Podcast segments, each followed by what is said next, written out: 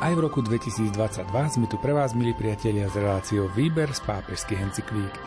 Na pokračovanie si čítame a komentujeme dokument Medzinárodnej teologickej komisie s názvom Synodalita v živote a misii cirkvy. Dnes sa podrobne zameriame na chápanie synodality v cirkvi počas 19. a 20. storočia. Reláciu pripravujú Miroslav Kolbašský, Anton Fabián, Jaroslav Fabián a Martin Ďurčo.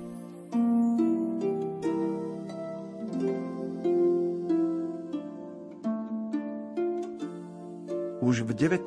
storočí sa začína ukazovať nevyhnutnosť znovu zavedenia adekvátnej a konzistentnej synodálnej praxe do katolíckej cirkvy vďaka prorockým hlasom niektorých autorov, ako Johann Adam Möller 1796 až 1838, Antonio Rosmini 1797 až 1855 a John Henry Newman 1801 až 1890, ktorí vo svojich dielach odkazovali na normatívne zdroje svätého písma a tradície a stali sa hlásateľmi potrebnej obnovy prichádzajúcej s biblickým, liturgickým a patristickým hnutím.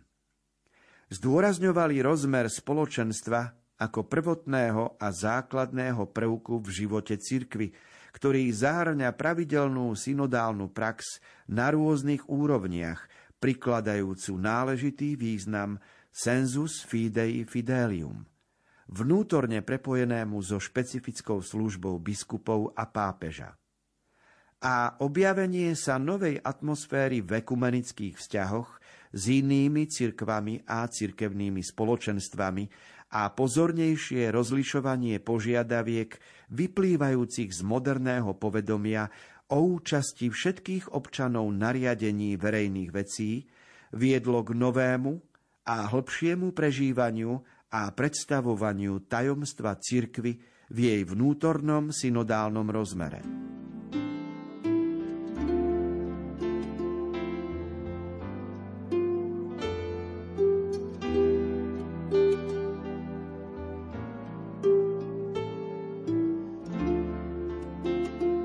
Postupne okolo roku 1900 sa rozvíja biblické, liturgické a patristické hnutie. To znamená, aj zo strany cirkevných predstavených, zo strany pápeža vznikajú určité encykliky alebo exhortácie smerujúce po vzbudeniu, aby sa biblické štúdia prehlbovali, aby sa porovnávalo, čo sa týka literárnych vied a biblických vied jednotlivé zdroje, aby sa študovali jazyky, z ktorých Biblia vznikla. A tak celé to biblické hnutie za, od roku 1900 do roku 2000 zaznamenalo úžasný krok dopredu. A to nám umožňuje dnes aj slobodnejšie, aj jasnejšie odovzdávať posolstvo Ježiša Krista. Spolu s tým išlo liturgické hnutie, to znamená kostolný program, spôsob, ako sa slávi omša a premeny, ktorých sme boli svetkami po koncile v roku 63 a 65, mali svoj počiatok už dávno predtým, 40-50 rokov. Rovnako sa dá hovoriť o úcte a o objave patristického hnutia, čiže o tom, čo znamenajú um, otcovia církvy z prvých kresťanských storočí. A všetky tieto skutočnosti treba vidieť na pozadí jednej dôležitej pravdy, že v minulom storočí, čiže po druhej svetovej vojne, zrazu sa ukazuje, že veriaci človek nemá len sedieť v lavici kostolnej a kňaz z vrchu skazateľnice má rozprávať, čiže z hora dole, ale že existuje sensus fidei, to znamená, že v každom človeku je zmysel pre vieru. V každom človeku je zmysel pre dobro, pre lásku. Boh zakodoval do duše každého človeka toto poznanie vierou a, a teda každý človek má právo sa vyjadriť aj k životu cirkvy a k náboženskému životu. A tak sa postupne otvára táto spolupráca medzi klerikmi a laikmi v súvislosti s tým, ako sa samozrejme rozvíja život okolo nás, aj technicky, aj pokrok, ktorý okolo seba vidíme. Ale sú synodalita, o ktorej dnes rozprávame, má svoje korene a príčiny a momenty rozvoja, ktoré badáme už niekoľko storočí dozadu.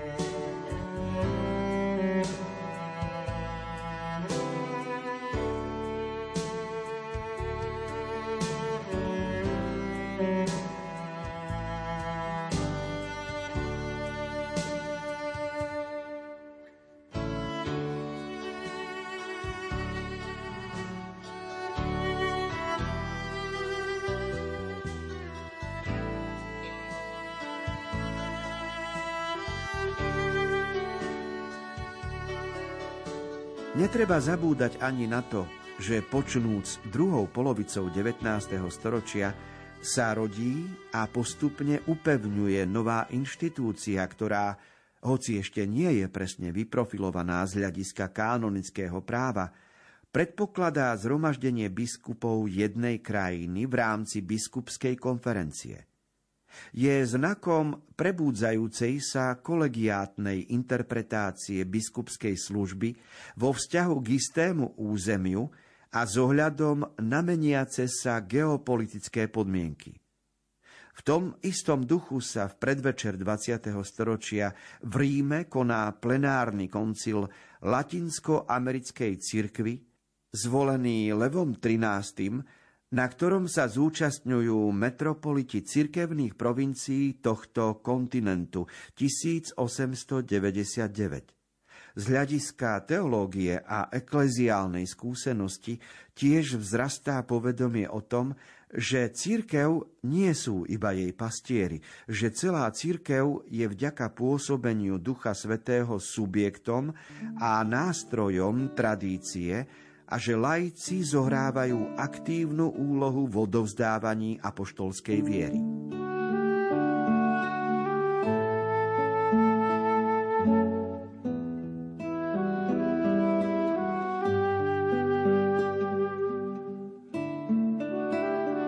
Dnes so samozrejmosťou používame výraz Konferencia biskupov Slovenska, lebo tento výraz sa dostáva do médií a, niekedy aj očakávame, čo povedia biskupy, ktorí sú združení v konferencii biskupov v súvislosti s e, aktuálnymi otázkami, najmä keď ide o pandémiu, keď ide o zatvorené, otvorené kostoly, keď ide o sveté omše, o dišpenzy a rozličné témy, ktoré sú dnes aktuálne. Ale z hľadiska dejín to tak vždy nebolo to znamená, že ani nejestvovala ani v minulých storočiach konferencia biskupov Slovenska.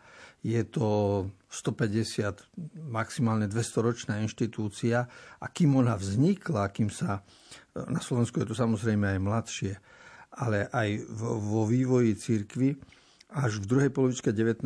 storočia, čiže po 1850 badáme prvé stopy, prvé náznaky až okolo Leva Veľkého, a to je okolo roku 1900, vidíme zmienky o tom, že by mohli na základe jednotlivých území štátov vznikať konferencie biskupov.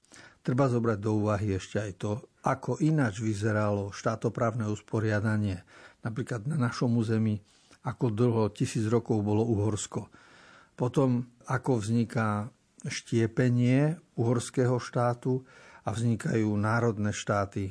A to sa bavíme len o našom území. Nehovoríme o Latinskej Amerike alebo Afrike, o, o Ázii. A všade to, to politické usporiadanie sa menilo a keby konferencie biskupov mali vždy vznikať podľa toho, ako, ako kde, akí politici robia rozhodnutia, kde kto nejakú vojnu vyhral, tak by sa to stále turbulentne menilo. A preto konferencia biskupov je stabilnejšia inštitúcia a preto je rozumné, že aj na našom území až v poslednom čase už na základe určitej stability štátotvornej vznikla aj konferencia biskupov Slovenska. Najprv bola Československá, a potom sa rozdelila na Česku a Slovensku. Ale je to inštitút dôležitý, aby sa táto synodalita v rámci biskupov e, zjavne prezentovala.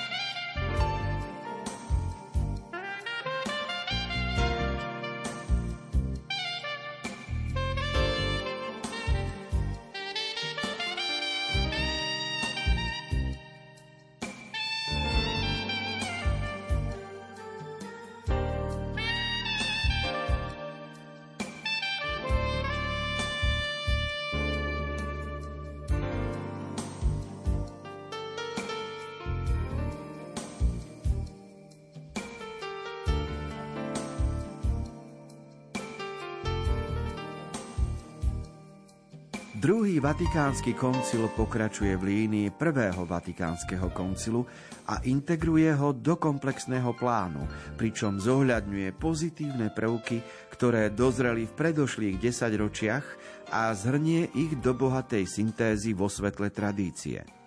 Dogmatická konštitúcia Lumen Gentium objasňuje koncept povahy a poslania církvy ako spoločenstva – a tiež načrtáva teologické predpoklady pre náležité opätovné zavedenie synodality, chápanie cirkvy ako tajomstva a sviatosti, jej povahu Božieho ľudu putujúceho dejinami do nebeskej vlasti, ktorej majú všetci jej členovia vďaka krstu rovnakú dôstojnosť Božích detí a všetkým je zverené rovnaké poslanie. Náuka o sviatostnom charaktere biskupskej služby a kolegialite v hierarchickom spoločenstve s rímským biskupom. Dekrét Christus Dominus zdôrazňuje subjektivitu partikulárnych cirkví a povzbudzuje biskupov, aby pastoračnú starostlivosť o miestnú cirkev, ktorá im je zverená, vykonávali v spoločenstve s ich kňazmi a za pomoci osobitnej kňazskej rady alebo poradného zboru pričom vyzýva k zriadeniu pastoračnej rady v každej diecéze, ktorej členmi budú kňazi, reholníci i laici. Okrem toho vyjadruje želanie, aby sa na úrovni spoločenstva medzi miestnymi cirkvami istého regiónu znovu posilnila ctihodná inštitúcia synody a provinčných koncilov a vyzýva k podpore inštitútu biskupských konferencií. V dekréte Orientalium Ecclesiarum sa hovorí predovšetkým o zriadení patriarchátu a jeho synodálnej forme vo vzťahu k východným katolíckým cirkvám. thank you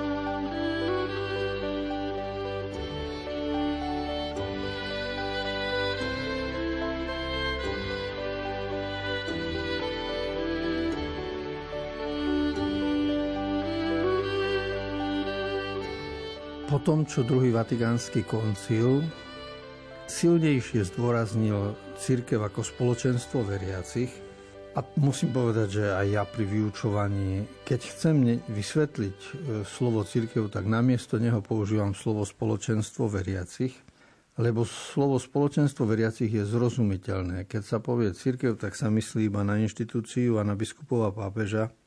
A to, ako Slovak počuje toto slovo církev, to znie nie vždy príliš príjemne. Ale slovo spoločenstvo veriacich má pozitívnejší zvuk.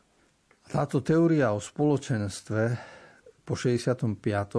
sa rozvinula hlavne v tomto smysle, že rozumieme církev ako znak Božej lásky k človeku a preto o nej hovoríme ako o sviatosti. My sme naučení, že existuje sedem sviatostí, krst, birmovanie, sviatosť oltárna, pokánie, pomazanie chorých, kňazstvo a manželstvo, ale aj spoločenstvo veriacich je znakom Božej lásky, čiže je sviatosťou preto aj cirkev je sakramentum a treba ju teda vidieť, ako toto to spoločenstvo má veľkú hodnotu, aj mystickú pre náš život.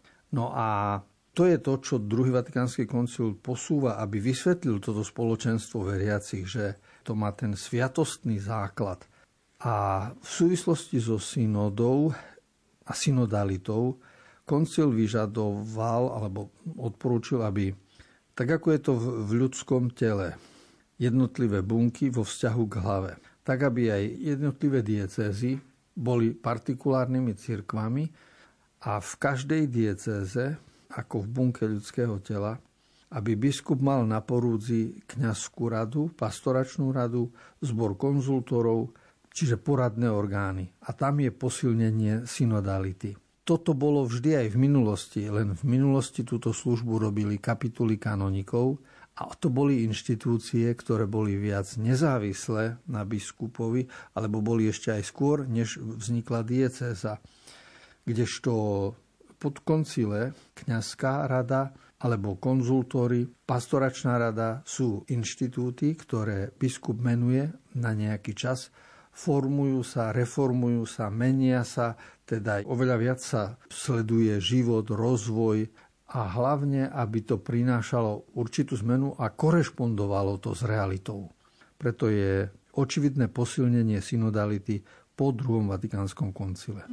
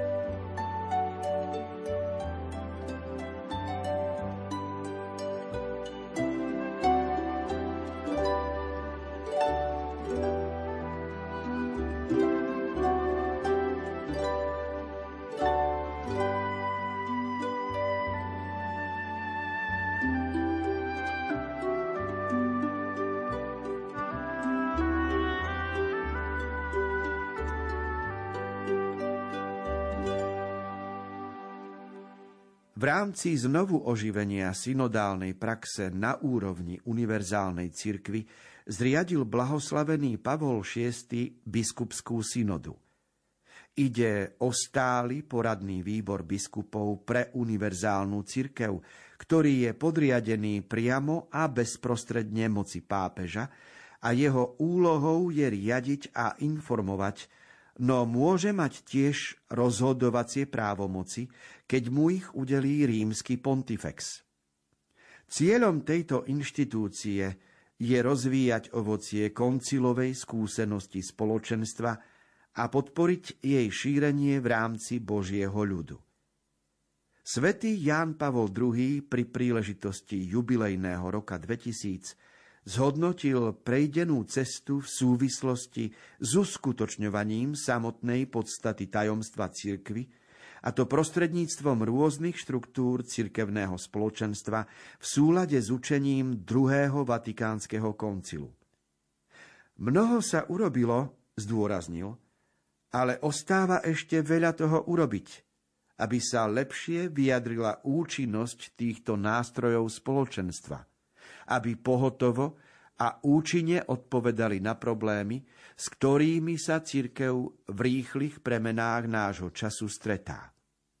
V priebehu temer 50 rokov od posledného koncilu podnes dozrelo v čoraz širších skupinách Božieho ľudu povedomie o povahe cirkvy ako spoločenstva, pričom sa na diecéznej, regionálnej i univerzálnej úrovni pozitívne prejavili skúsenosti synodality. Zvlášť konanie 14 riadnych plenárnych zhromaždení synody biskupov upevnilo skúsenosť a činnosť biskupských konferencií a všade sa konali synodálne zhromaždenia. Okrem toho boli zriadené poradné zbory, ktoré podporujú spoločenstvo a spoluprácu medzi miestnymi cirkvami a biskupmi pri vypracovaní určitých pastoračných prístupov na národnej a kontinuálnej úrovni.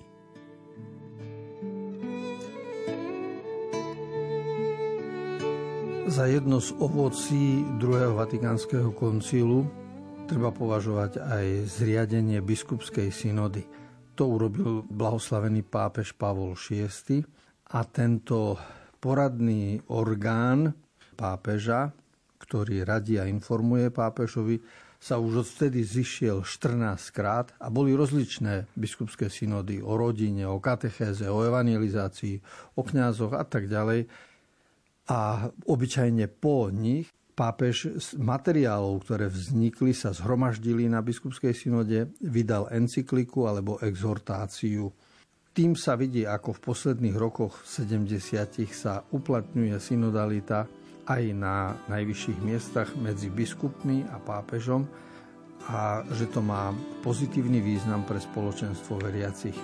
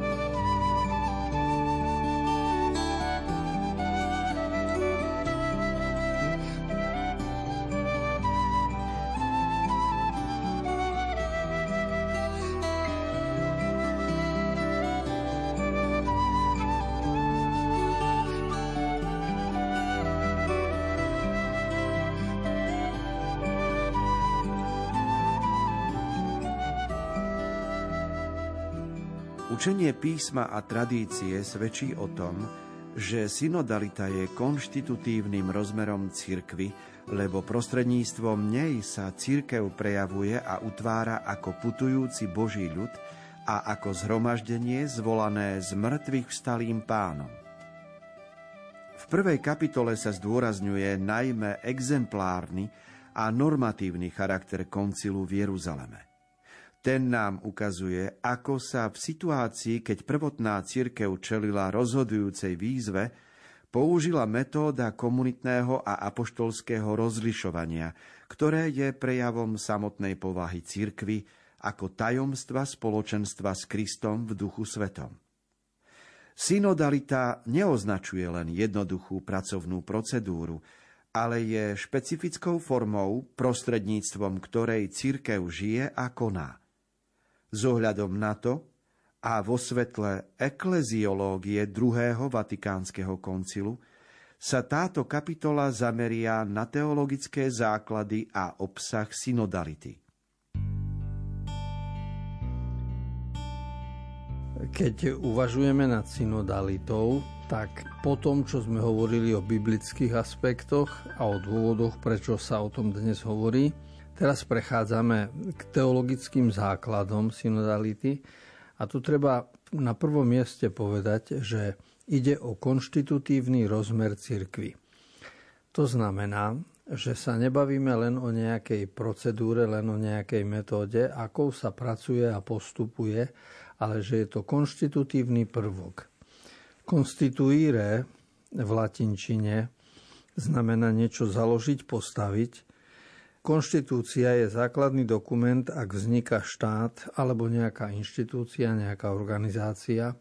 Čiže ak je niečo konštitutívne, tak to znamená, že na niečom to stojí. A to, na čom to stojí, na čom je to postavené, ak sa bavíme o spoločenstve veriacich ľudí, tak ľudia, ktorí spolu tvoria Boží ľud, sú postavení na základe, ktorý sa volá synodalita. A toto je veľmi dôležité. Čiže nestojíme ani na oligarchii, ani na demokracii, nemáme nejakého zriadovateľa, alebo to, čo vidíme v spoločnosti pri, či pri hnutiach, či pri stranách, či v politike, či v umení, či v rozličných inštitúciách, tie konštitutívne záležitosti, čo je zakladateľské, to sa mení. Ale pri spoločenstve veriacich, čiže cirkvi, je konštitutívnym prvkom synodalita. To znamená, že kráčajú spolu, načúvajú duchu Božiemu a nechajú sa viesť spolu Božím duchom.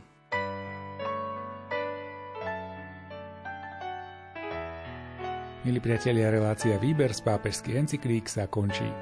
Spoločne sme čítali dokument Medzinárodnej teologickej komisie s názvom Synodalita v živote a v misii cirkvi. Ďakujeme za vašu pozornosť a tešíme sa na stretnutie opäť o týždeň.